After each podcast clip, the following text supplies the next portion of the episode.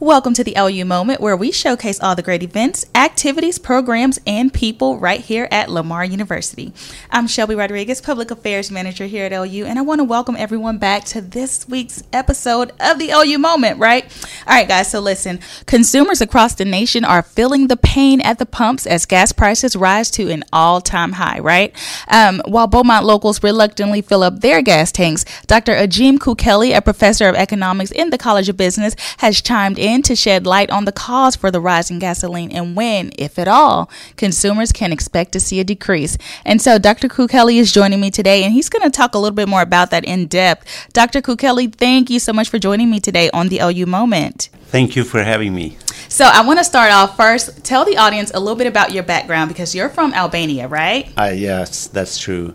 So I um, did my undergraduate studies in Albania, and yeah. that was during the time of uh, communism, socialism. Man, so yeah. I just graduated on the year that uh, uh, Albania opened up, mm-hmm. and uh, I was able to work at different uh, institutions there. But then um, I uh, went to Colorado State University. Yeah. Accidentally. Accidentally. Uh, Why accidentally? For, one of the colleagues that I was working with, uh, she suggested that I apply there, and so yeah. Um, I did my master's and uh, doctoral studies at Colorado State University, and so from the uh, economics background point of view, I'm more of a U.S. made rather yeah. than Albania. But uh, I have shared last 25 years between uh, United States and Albania, uh, so I'm just uh, as well equipped with uh, issues going on in the Eastern European countries as well as the United States, and so yeah. Uh, teaching economics and trying to make things simple and understandable with students, you have to uh, sort of relate uh, to the current events. And so we have been talking about the issue that you just opened. Uh, Those gas talk, prices. Yeah. We have been talking about it in the class uh, in macroeconomics. And uh, yeah, let's see. All right, so Dr. Kukeli, I want to ask you about this. So, President Biden recently uh, issued a U.S. ban on imports of Russian oil, liquefied natural gas and coal. So does that have an impact on these soaring gas prices? I think a lot of us want to know why are gas prices so high right now? Um, they might. So this is a, a difficult question. Yeah. So I have to be honest, and uh, I'll share my opinion as well as uh, what others think. So there yeah. is a, a, lot of discussion going on among the economists around the country as to what have uh, steered up inflation. So yeah. prices of goods and services has gone up. Uh, the latest number we have that uh, uh prices has gone up to 7.9 percent, a little bit close to 8 percent, and that's yeah. 40 years high. Oh wow! The, the, only time that we had that kind of inflation was 1982. Uh, wow! And so that uh, does bother consumers as well as Federal Reserve, mm-hmm. which is in charge of mandated by the Congress to uh, keep prices stable. Yeah, prices were going up before uh, the war in uh, Ukraine broke. Yeah, and um, so if we look at the, the prices uh, um, on February mm-hmm. 10th that were released by Bureau of Labor Statistics the prices were up like 7.5% yeah. overall, where the gas prices were up like uh, 27%. Yeah. In February, they were not up as much as they used to. Yeah. In January. Yeah. So there is a little bit tapering off. And the, the interesting thing is that if we look at the crude oil prices yeah. Uh, on the market, mm-hmm the highest crude oil price, I think, hit just the day before Biden did, uh, President Biden did put a ban on oil, uh, Russian oil. Yes. So that happens, I think, in March 8th. Because yes, I've been following, right. I've been following very close uh, the uh, news as well as uh, the numbers uh, yes. to see what's going on. And so, um, so prices were, were a little bit higher before my sense is that we are going to live with inflation for a little bit.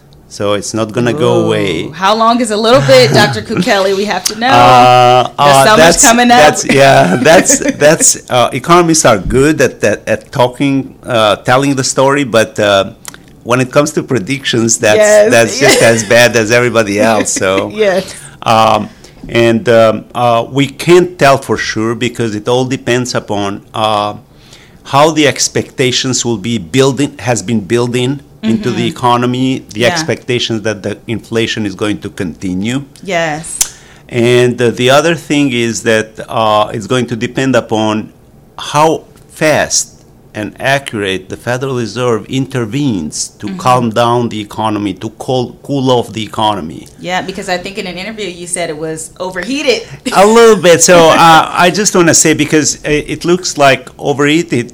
Uh, so there is an economic growth. It's not a growth that we normally would see. So it's a growth after we had we had a slowdown during the pandemic. So right, right. so that's why I was a little bit hesitant to say with a full uh, uh, stress uh, that uh, uh, we are we are the economy is overheated. So there is Right. there is some some pressure as far as uh, economic growth goes goes on, and so that pressure uh, builds on the prices. Have gas prices and rising inflation had a direct impact on consumer spending habits? You know, are we spending more on the gas and unable to uh, afford some of our goods or afford groceries or some of those things that we probably didn't consider before? What's going to keep inflation high and maybe spiral it up or spiral around it Right, right. around this 7.9%. Right. Because economists hate to say 8%. So if it's 7.9, it's 7.9 because 8 makes a huge difference. Yes. So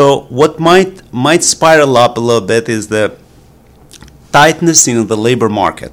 So we all know that um, uh, the unemployment is almost historical low. Okay, Yes. Mm-hmm. so it's very low unemployment, almost no unemployment. So 3.8 percent. That basically it's no unemployment. Yeah. So what that means is that once the pandemic wanes off, uh, fades away, Yeah. as it looks, and I hope that's the case. Yes. So that's the most important thing. But as the as the pandemic situation uh, fades off, Yes. what's going to come up and is going to replace the buzzword uh, that we we have been used to. Um, supply supply chain blockages supply chain issues is going to come up services industry issue so a lot of We're trading off one for the other.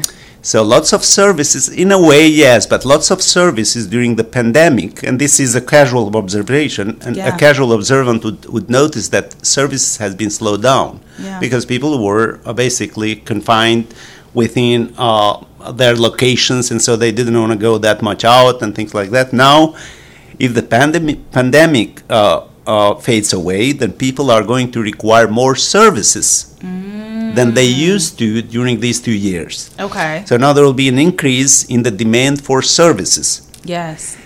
Then businesses to match that demand are going to be uh, needing more workers. Yes. Okay. Once they add workers to the uh, service industry, the workers are not going to settle for the wages that used to be. They are going to settle for more wages Yes. and more wages, factoring in the inflation, an increase in the cost of living.